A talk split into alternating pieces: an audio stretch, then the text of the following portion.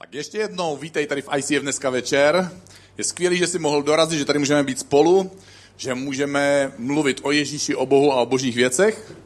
My pokračujeme v sérii Hashtag Jesus, bavíme se o tom, jakým způsobem má Ježíš Kristus na náš život.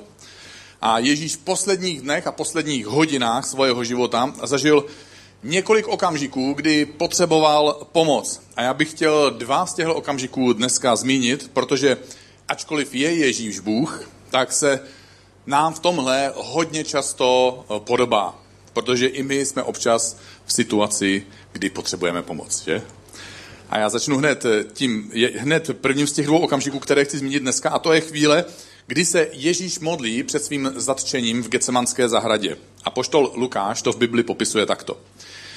Ježíš se sám vzdálil, co by kamenem dohodil, padl na kolena, takže to nebylo takový to, nevím, jak vy, když se jdete modlit, jak to vypadá, když už teda dojde na to, že třeba i si kleknete, ale předvedu, jo? Opatrně, abych si neušpinil kalhoty, že bych si neublížil, ale Ježíš je v nějaké emoci, v nějaké situaci, takže není to zas tak opatrné, on padá na kolena, modlí se a říká, Otče, pokud chceš, odej mi ode mě tento kalich. Ať se však nestane má vůle, ale tvá. A tehdy se mu ukázal anděl z nebe a posiloval ho. Ježíš v tomhle okamžiku života čelí těžkému a v podstatě osudovému životnímu rozhodnutí. A myslím, že je docela zajímavé si všimnout, kdy dostává tuhle nadpřirozenou boží nebo duchovní, tu andělskou pomoc, kdy přichází ten anděl, který ho posiluje. Je to v okamžiku, kdy se rozhodne něco udělat.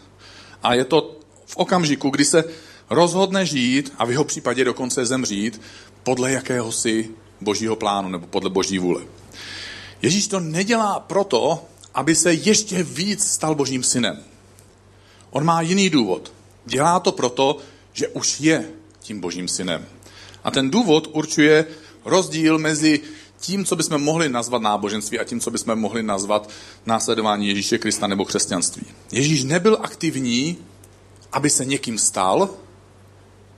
Ježíš byl aktivní na základě toho, kým už dávno byl. My sami sebe někdy trápíme, nutíme se k různým povinnostem a aktivitě, aby jsme na základě správných činů, vykonaných obřadů, odříkaných básniček, odškrtnutých dobrých skutků a dodržených pravidel získali pocit, že jsme snad Bohem dneska o trošku víc přijatí, protože jsme si snad něco zasloužili. Nebo se křesťané taky, my křesťané dostáváme do druhého extrému a říkáme si, no jsem Bohem přijatý, tak nemusím dělat nic a nemusím se vůbec snažit. Pokud jsi flegmatik jako já, tak asi víš, do kterého extrému upadám častěji.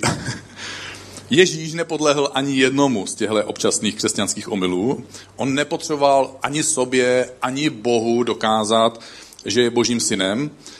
A nebyl ani pasivní, jenom proto, že už by prostě nemusel nic dělat. Vždyť jsem boží syn, že? Tak Bůh všechno udělá. Německý reformátor Martin Luther řekl, ďáblovi je jedno, na kterou stranu z koně spadneme. Hlavně, že už nejsme v sedle. A tak jsou dva extrémy, do kterých následovník Ježíše Krista občas upadá. Musím se víc snažit, abych opravdu nakonec teda byl ten boží syn nebo ta boží dcera, anebo jsem boží syn a boží dcera, a tak se vůbec nemusím snažit. A jaká je odpověď? Má člověk něco dělat nebo nemá dělat vůbec nic? Když moje aktivita stejně nespůsobí, že budu víc přijatý Bohem, tak proč bych se měl snažit? A pokud tedy ze mě Ježíš zemřel, všechno zaplatil, proč bych tedy pro všechno na světě ještě měl být aktivní já? Apoštol Pavel na to odpovídá v dopisu věřícím v Efezu. Píše, spolu s Kristem obživil i nás, mrtvé ve vinách. Jste spaseni milostí. Spolu s ním nás vzkřísil a posadil na nebesích v Kristu Ježíši, aby svou laskavostí k nám v Kristu Ježíši projevil v budoucích dobách nepřekonatelné bohatství své milosti. Touto milostí jste skrze víru spasení. Není to z vás, je to boží dar. Není to ze skutků, aby se nikdo nechlubil. Apoštol Pavel tady opakovaně používá slovo milost. A já se k němu za chvilku vrátím. Pavel popisuje všechno, co s námi Bůh udělal, když jsme přijali fakt, že když Ježíš umíral, my jsme umírali s ním.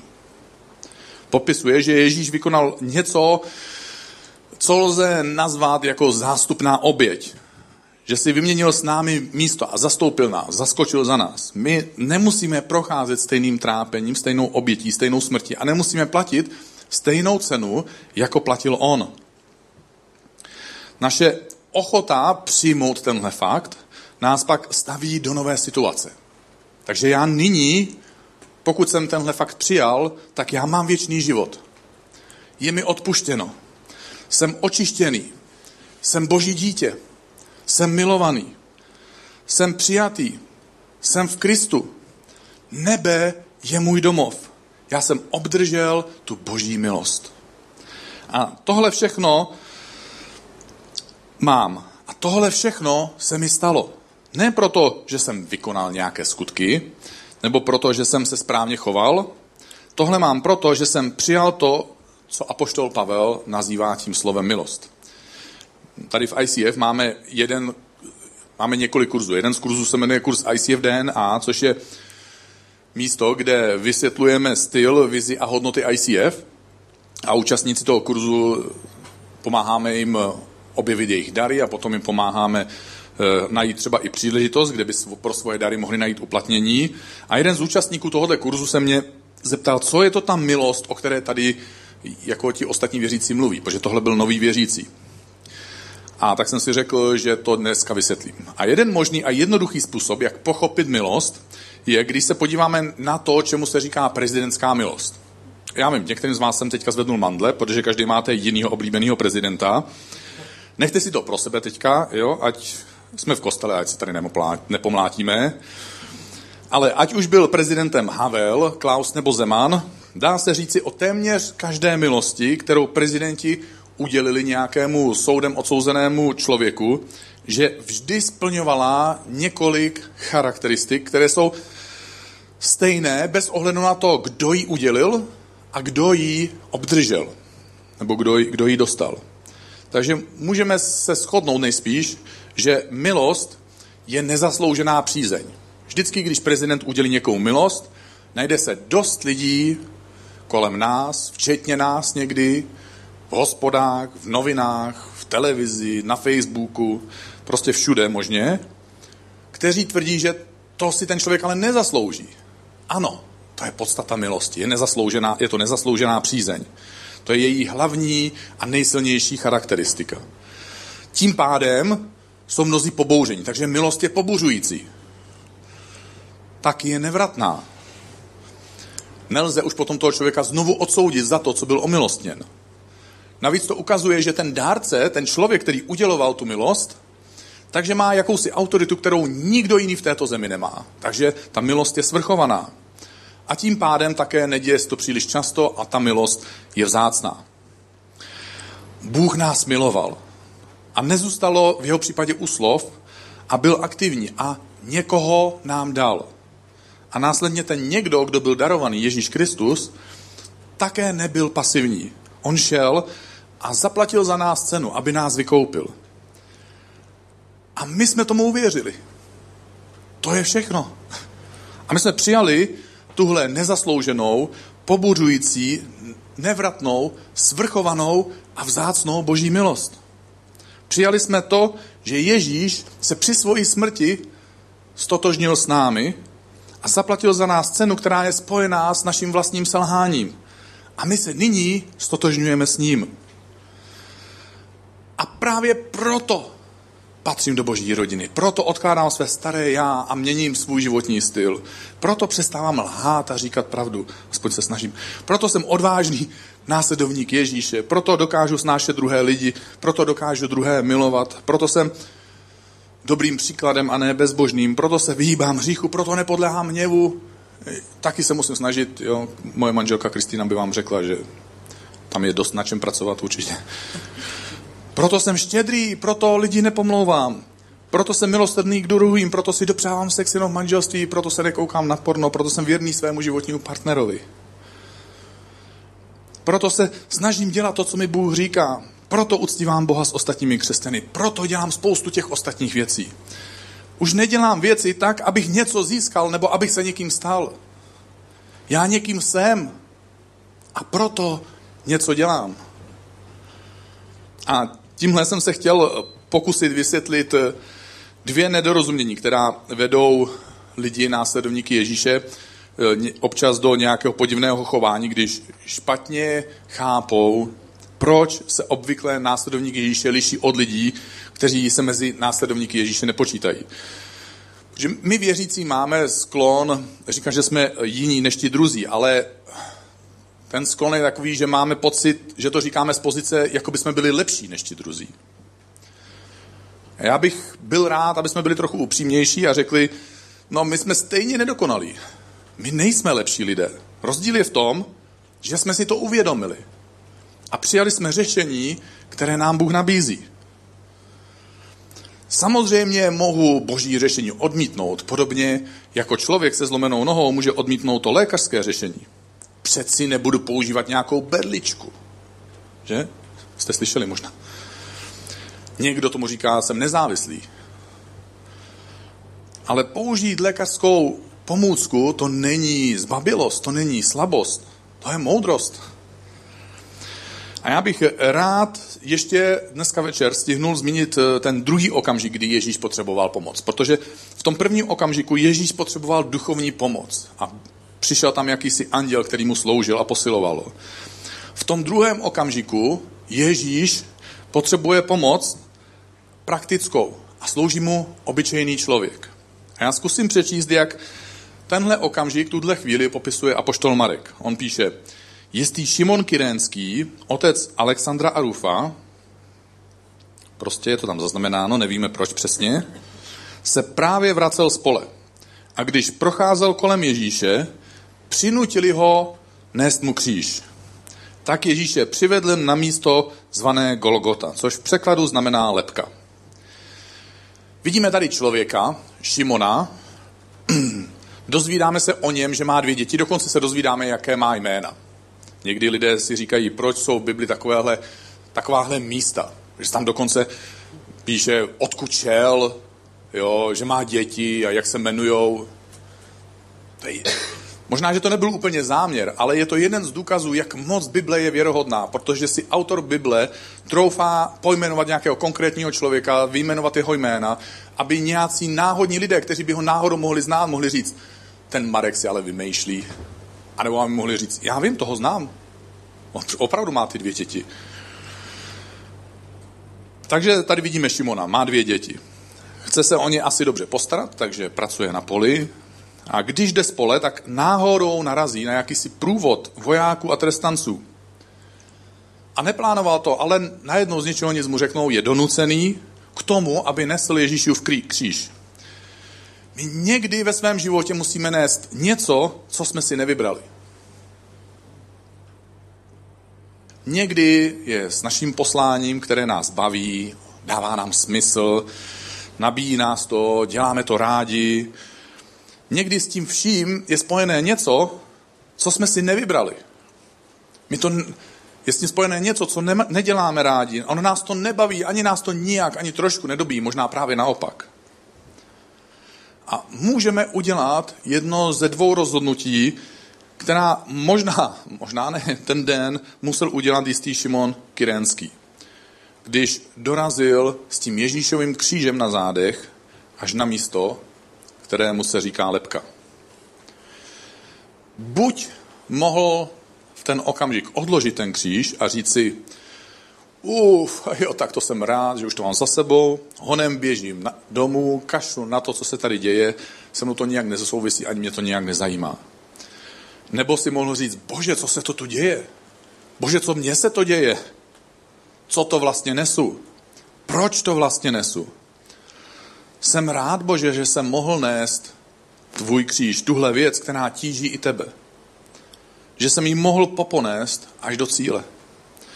Až do toho místa, konkrétního místa v čase a v prostoru, které je tím osudovým místem, kdy já můžu říct, tady jsem, vykonal jsem, Bože, o co jsi mě požádal. Jsem připravený teď vidět tvoji oběť. Jsem připravený tě přijmout. Jsem připravený být tvůj. A tak bych rád před koncem povídání toho dnešního bych povyprávěl příběh amerického kazatele, který se jmenuje Bill Wilson. Bill žil, a teď to bylo s někým, možná jste si toho nevšimli.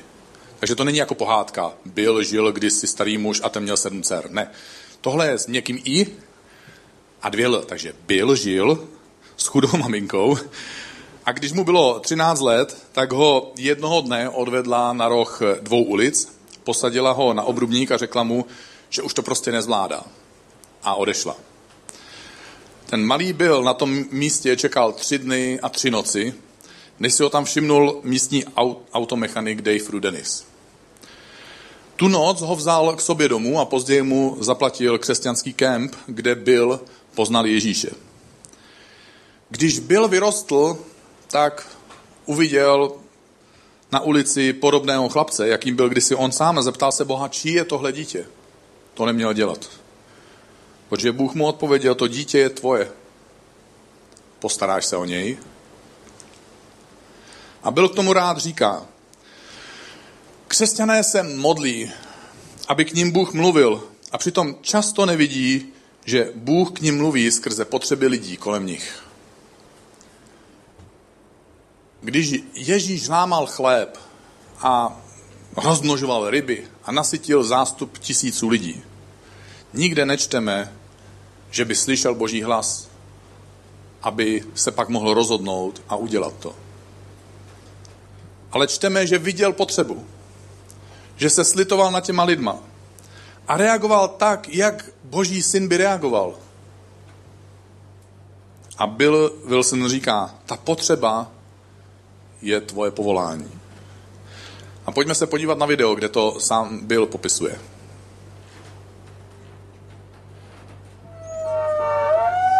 My mother and I were walking down the street and it was a hard time. You know, my dad was gone and, you know, the typical American dysfunctional family. And we were sitting on this culvert going over this drainage ditch. And she looked at me and she said, I can't do this anymore. She said, you wait here. And I was almost 13, so I was old enough to know what was going on, but not quite old enough to understand all the circumstances around it. And she got up and I remember watching her walk away. And I sat there for 3 days. And she didn't come back. She never did come back, ever. Finally, after 3 days, a Christian man, he was a neighbor, stopped. He picked me up, paid my way to this Christian youth camp. I've never been to church in my life, you know, never once. But that night, sitting there all by myself, not knowing how to pray, for the first time in my life, I felt like somebody loved me. Doesn't make sense. But when you come into the presence of God, you don't always need a counselor. You don't need somebody to explain it. And it was from that night that something happened. Couldn't explain it then. Understand better now. But so every week when I drive my bus here in New York and I pick up the kids, now you know who I'm picking up. I'm picking up me. A tak se Bill rozhodl, že udělá cokoliv, co je morálně správné, aby dostal děti z ulic v jedné z nejhorších čtvrtí New Yorku na místo, kde uslyší o naději, která je lidem k dispozici skrze Ježíše Krista. Dneska provozuje nedělní dětskou církev, kterou navštěvuje přes 20,000 dětí, protože ji během víkendu dělá znovu a znovu, aby dostal děti do církve, tak zakoupil dneska již 100 autobusů, aby je bezpečně přivezl a zase odvezl domů a sám každou neděli řídí podobný autobus. Ten první den, kdy vyrazil do ulic, tak si pořídil takovou sirénu, kterou do dneška vozí na tom svém autobusu a houká s ní, aby všechny děti v okolí věděli, že Bill a jeho autobus se blíží. Během svojí služby v ulicích newyorského Brooklynu byl několikrát přepadený, jednou ho pobodali, skončil v nemocnici s prostřelenou hlavou a musel vysloužit pohřeb svým 21 spolupracovníkům, kteří byli v ulicích Brooklynu za posledních 25 let jeho služby zavraždění. Dneska se od něj inspirují další a další křesťané, aby poskytli dětem v těch nejhorších čtvrtích svých měst naději, kterou Ježíš přináší. Příběh Billa Wilsona ale není jenom plný služby, dobrodružství, těch bojů a vítězství, kdy vidí stovky a tisíce dětí, jak jedno po druhém poznávají Ježíše. Dneska ten příběh vyprávím kvůli něčemu úplně jinému. Kvůli něčemu, co mu podle něj zabere dokonce víc času, než celá jeho služba, která je viditelná, nebezpečná a současně krásná, když slouží skutečně těm dětem. Protože když Bill Wilson začínal, tak nevěděl, že zažije život Šimona z Kyrény. Že větší polovinu času nebude věnovat dětem, ale bude muset zajistit financování téhle rozsáhlé služby, protože ho to stojí 140 milionů ročně. A sám to vysvětluje v následujícím videu, na který se ještě jednou můžeme podívat. But being out on the road for almost half the year is the part of Bill's job he finds the hardest. You know, it's the thing that we joke about, but we have to kind of make it a joke. You have to laugh or else you cry the whole time. Is that you have to do these kinds of things in order to do what it is that you're really supposed to do. But you don't have time to do what you're supposed to do because you're out here doing this to raise the money to do what you're supposed to do that you can't do as much as you want to because you're out here doing this. You know, every once in a while you get a couple of hours on Sunday night afterwards, like after we're done with the service, I'll come back here and stand out here and just look at this abandoned car wash for a while because I know tomorrow it starts again. So I got a few hours tonight that's just mine. And I'll look out here and I'll think about the week and the day and the night and thank God I had a chance to do it.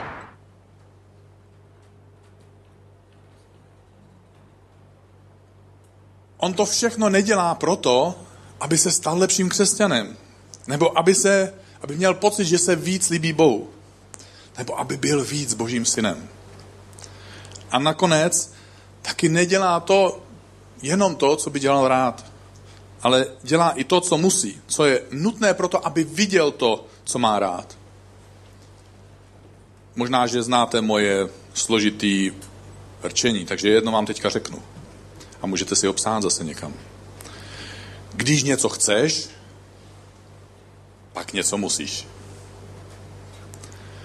A chci, abys viděl, jaký byl je, nebo abys ho představil v té svojí fantazii.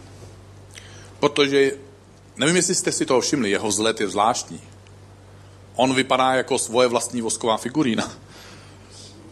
Jeho hlas je divný. Jeho životní příběh je krutý a lidi s takovýmhle příběhem často sedí někde v církvích nebo psychologických poradnách s pláčem, protože to mají těžké, protože si nesou rány z minulosti. A já nechci nijak snižovat bolest, kterou nám život nebo životní zkušenosti někdy působí, ale Bill, ty i já, každý z nás je jako tento hrnek. A život nám přináší někdy rány.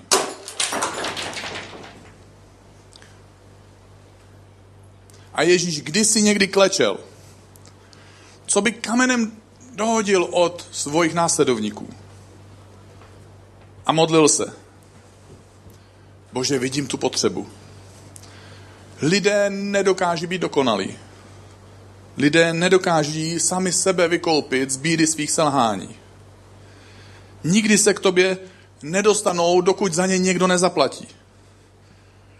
Mně se to, Bože, nelíbí, že bych za ně měl zaplatit já. Mě děsí to, co mě čeká. Mně se nechce to všechno podstoupit, ale nedokážu být jenom divák. Jsem ochotný být aktivní, Bože. Jsem ochotný nést tohle břemeno a zaplatit tuhle cenu. A Bože, doufám, že až to ponesu. A že až už nebudu moct. až padnou potíhou toho kříže, doufám, že mi pošleš někoho, kdo mi ho poponese.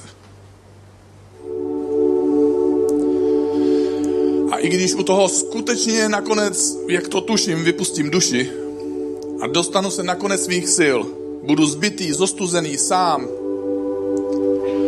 tak chci ti svědomím toho všeho i přesto říct, ne moje vůle Bože, ať se stane, ale tvoje, ať se stane. A tak dneska čteme a platí to pro nás.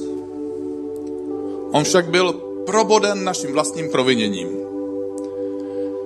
Byl trýzněn našimi vlastními vinami, pro naše blaho snášel potrestání, byli jsme uzdraveni jeho ranami. V Japonsku vzniklo jedno krásné a vzácné umění, kterému se říká kintsugi. Lidé nevyhazují rozbité hliněné nádoby, jako je tato teď, ale naopak sbírají střepy z těch nádob, vezmou lepidlo smíchané s nějakým drahocenným kovem, zlatem nebo platinou a pospojují zpátky jednotlivé kousky a vytvoří znovu něco krásného.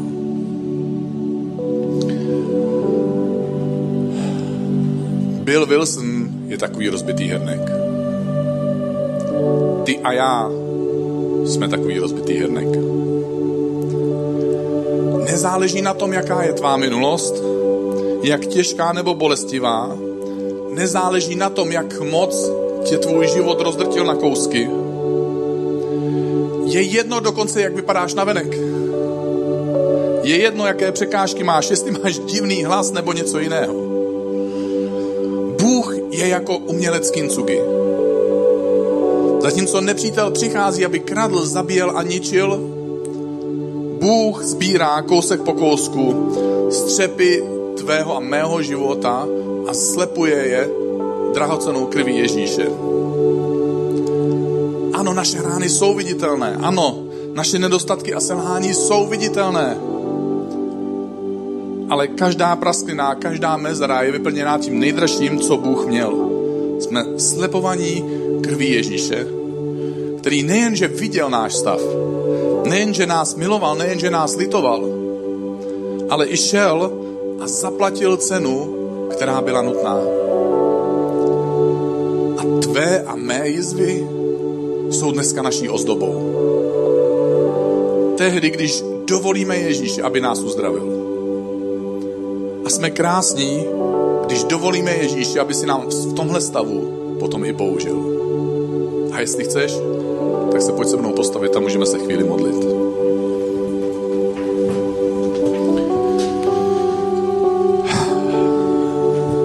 Bože, dnešní večer tady stojíme před tebou